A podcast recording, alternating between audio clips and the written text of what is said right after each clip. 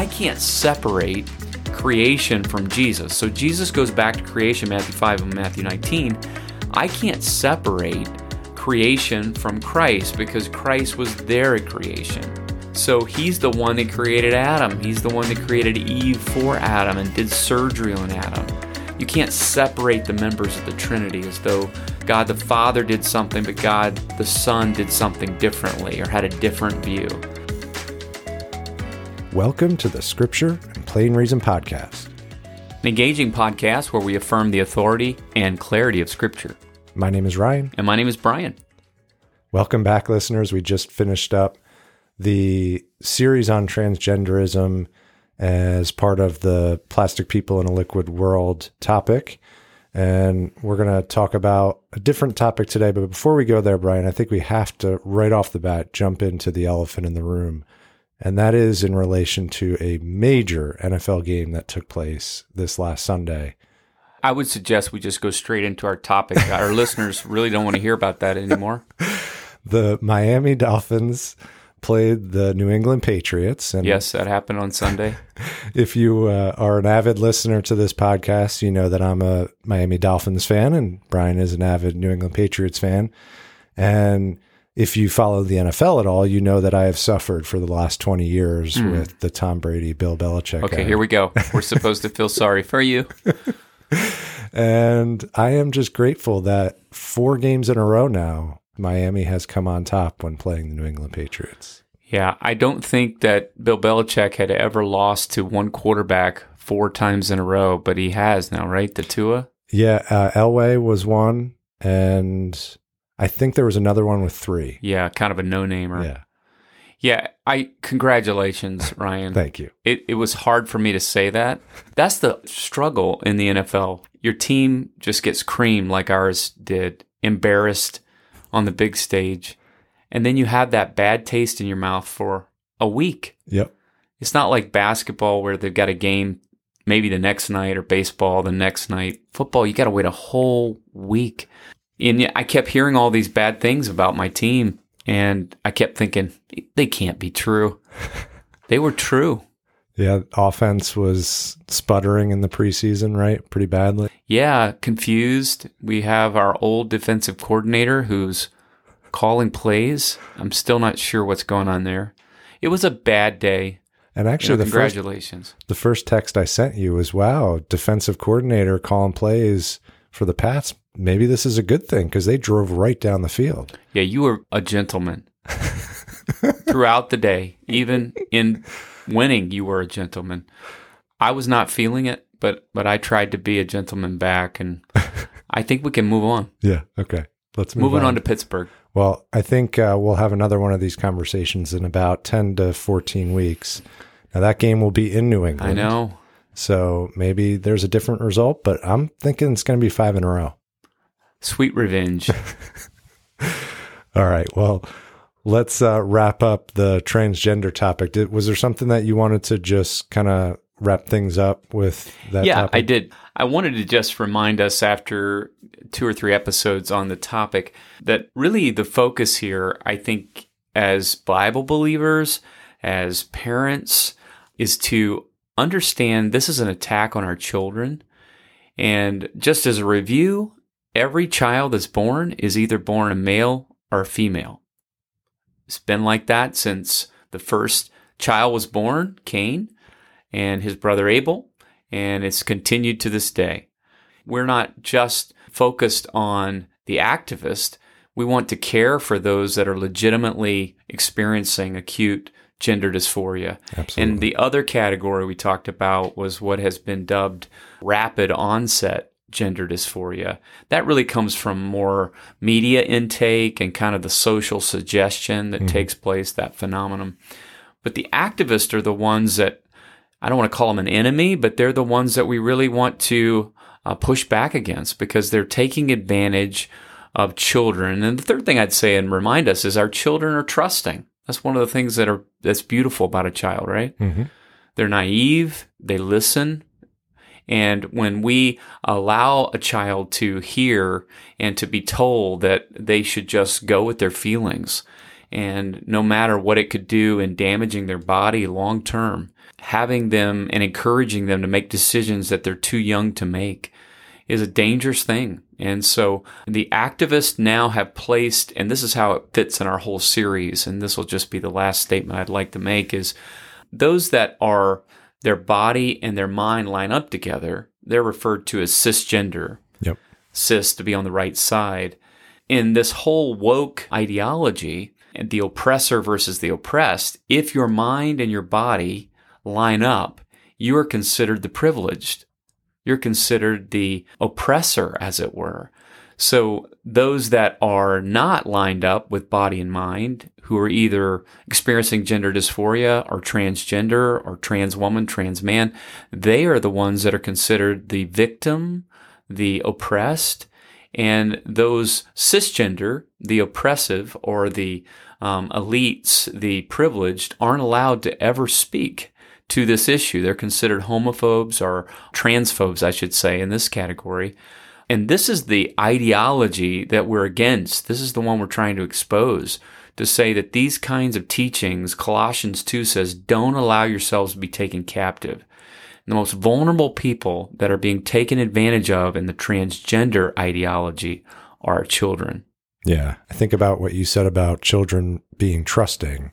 They're especially trusting when it comes to authority figures. Correct. And so teachers, doctors, etc., that are acting as activists. It's a really dangerous thing for our kids. It is. And like we mentioned before, these teenage girls that are becoming such a popular demographic for going trans or experiencing this rapid onset gender dysphoria. Most of this is happening as they watch and listen to people be heralded acclaimed, applauded when they come out as transgender. So the suggestion that they're hearing and seeing is this internal turmoil I might be experiencing for a variety of reasons. Maybe the solution is to come out as transgender and then I'll take puberty blockers and then I'll have access to um, some sex change medication and then ultimately maybe have a sex change surgery. And all of this started with taking advantage of, of someone's age bracket, someone's vulnerability because of their uh, lack of understanding about these kinds of significant choices. And then when you find out that in many places now, parents aren't even notified. They can use their different pronouns, different names. They can dress differently and at times be even taken off campus to get the puberty blockers or the other medications and the parents never been notified.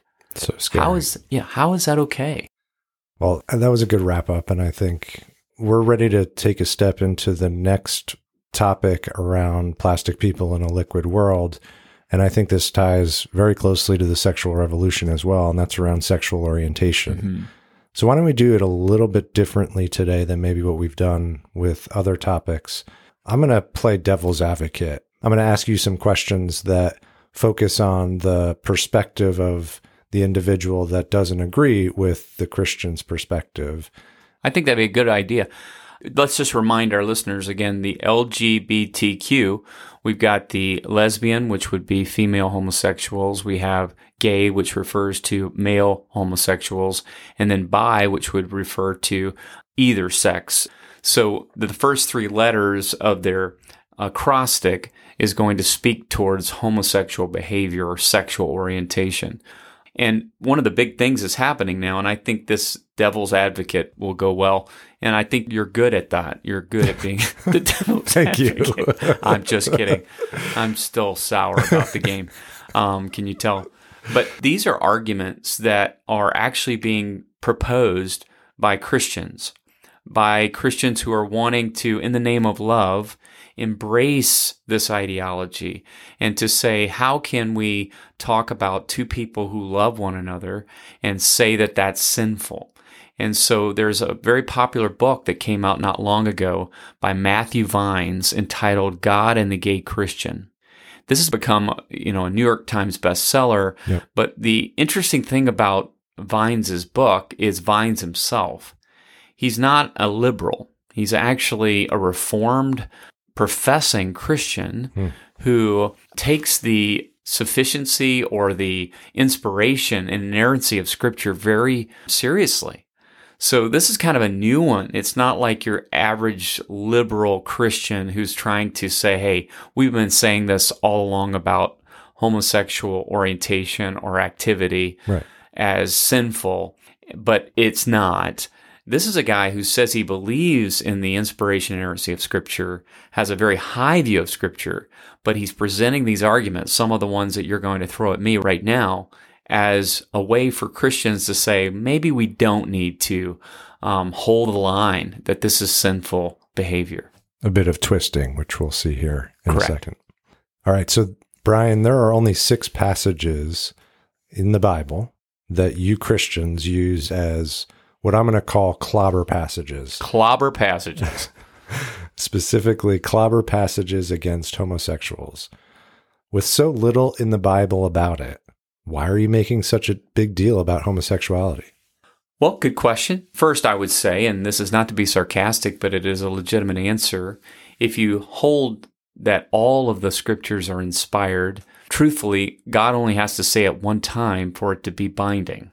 So we don't really count up passages and say, okay, well, there was once you get past 10 or once you get past 15 or one, once you get past 100, now, now it's binding.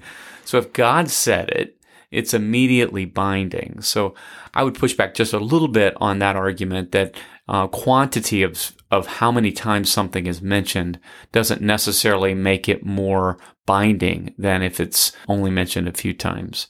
But I would say also those six passages oftentimes referred to pejoratively as clobber passages because sometimes Christians do use them in such a way. That's never how we should use God's word. There are six passages, primary passages, that specifically address homosexual activity, homosexual behavior. However, there are many more passages that mention marriage and God's intention for marriage. In fact, if you placed all of those in the total, now you're well over 25 to 35 passages. So if you're just saying, okay, there's only six passages that speak about homosexuality, that's not the whole picture because God's intention, His design, His creative activity for marriage are all described in these other passages, and I think they need to be included on the topic. The other thing to remember is that just because there's few passages that specifically talk about homosexual behavior, Ryan, there are passages that are very clear in the condemnation. They are consistently condemn this behavior.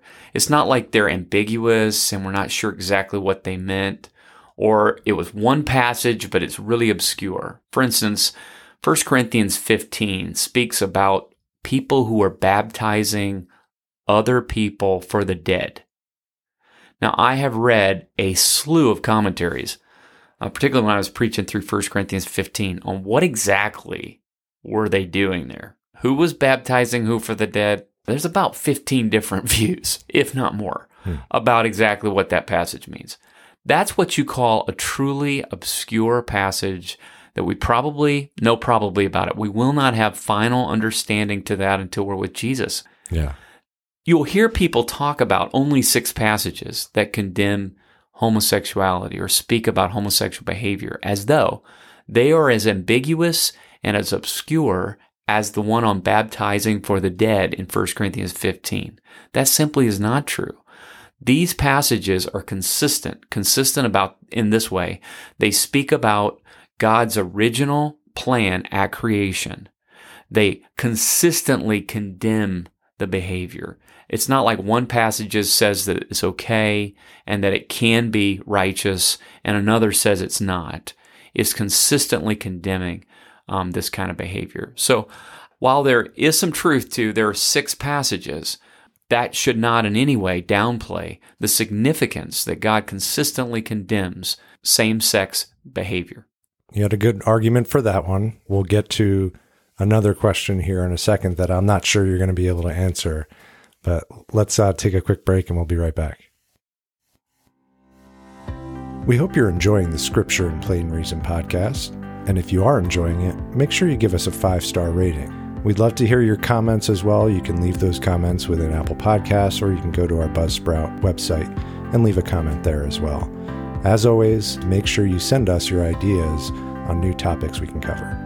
Don't forget, you can go to scriptureandplainreason.com to our blog, and you can see articles that go a little further, maybe a little deeper on some topics that we cover here on the podcast. You can also go to our Facebook, Scripture and Plain Reason, leave comments, listen to old episodes, or even uh, find links to the blog post at the website.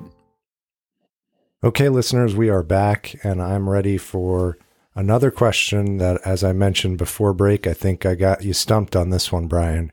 So you're a Christian, which means you are a follower of Christ, correct? That's correct. All right. So Jesus said absolutely nothing about homosexuality. Red letter Bible, where all of Jesus' words are in red, you won't see anything in there about homosexuality and how Jesus condemns it. So, what do you have to say about that? So, why do we make a big deal about it if Jesus said nothing about it? Exactly. Is that essentially your question? Exactly. Now, Ryan, let me ask you a question. Do you consider yourself a red letter Christian? I ask because there are a group of people that refer to themselves as red letter Christians. Yep. There's something really of a low view of the inspiration of Scripture by holding on to this position that if it's in the red letters, it's more inspired than the black letters. So they're essentially saying, I follow only Jesus' teaching found for us in the Gospels, Matthew, Mark, Luke, and John, and a few other places where he's quoted in the epistles. And everything else I'm not following because it's something less than Jesus' actual words. You are correct, technically, that Jesus never addressed homosexuality directly. But I would say a couple things. First of all, he does refer to porneia. Porneia is a very general a Greek word that refers to all types of sexual immorality. It's a very junk drawer kind of word. So whenever you hear, except for the cause of fornication in Matthew 5, Matthew 19, where Jesus speaks about marriage, he's referring there to porneia, any type of sexual immorality. And any type of sexual immorality includes any sexual relations outside of the bonds of marriage. And that would include fornication, pre-marital sexual activity. It would include pornography, self-sex. It would include homosexuality. It would include uh, bestiality, any of these sexual sins. So while he didn't mention it specifically, he used that very general uh, junk drawer word for sexual immorality. The other thing I would say is he did speak about marriage, as I mentioned in mm-hmm. your last question. In Matthew 5, Matthew 19, he goes back to creation. He talks about God's original design, a man and a woman. For this cause shall a man leave his father and mother and shall cleave unto his wife.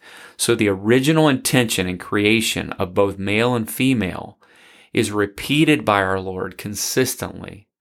So we, we can understand Jesus' view of marriage based on those texts. And by definition, his view of marriage, going back to God creating the institution of marriage, forbids, bans as contraband any type of same sex activity because of the way of its original design. But we could go further and say, I can't separate creation from Jesus. So Jesus goes back to creation, Matthew 5 and Matthew 19. I can't separate creation from Christ because Christ was there at creation. Exactly. He is the one who created it all. So he's the one that created Adam. He's the one that created Eve for Adam and did surgery on Adam. You can't separate the members of the Trinity as though God the Father did something, but God the Son did something differently or had a different view. Um, we can't split up the Trinity. Our God is one God revealed eternally in three persons. That's the doctrine of the Trinity. The other thing we got to remember is Jesus is not only their creation but he was the author of these six passages. Specifically, he authored Leviticus. Through the inspiration of the Spirit, the Lord Jesus helped give us the very Word of God.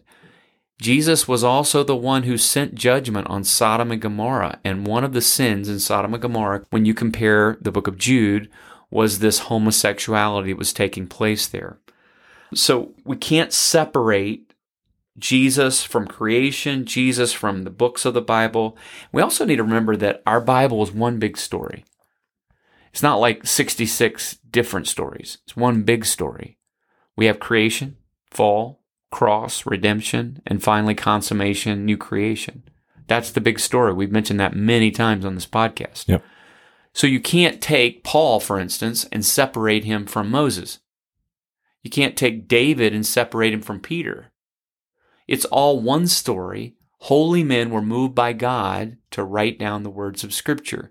So, this whole idea that the red letters, those words that were spoken by our Lord Jesus during his earthly ministry, are somehow more inspired than the Apostle Paul, for instance, or Peter, or David in the Old Testament, or Daniel, is simply untrue and unestablished in the New Testament.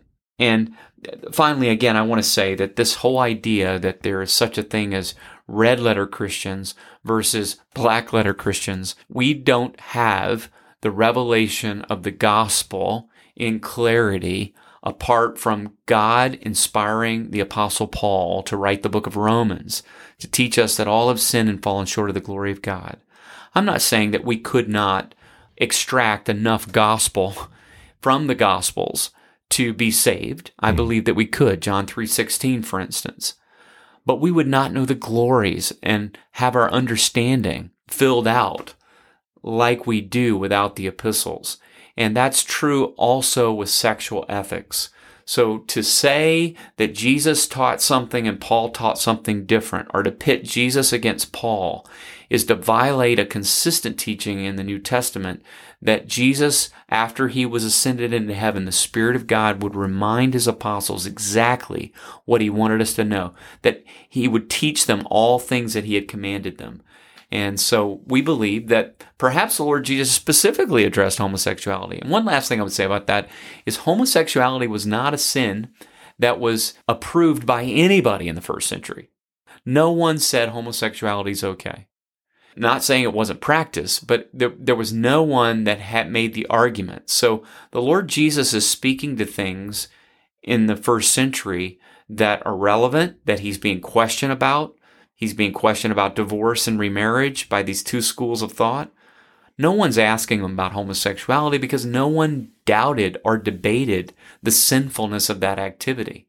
And the Lord Jesus didn't speak to it, but he didn't speak to pedophilia either. But pedophilia, obviously, is a sinful activity.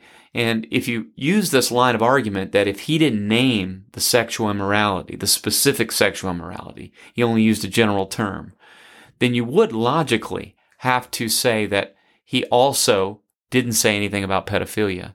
And so therefore, that isn't wrong either because he didn't mention that, neither did Paul. Really interesting response. And I'm surprised, but you uh, rose to the challenge. Well said. Thank you, devil's advocate.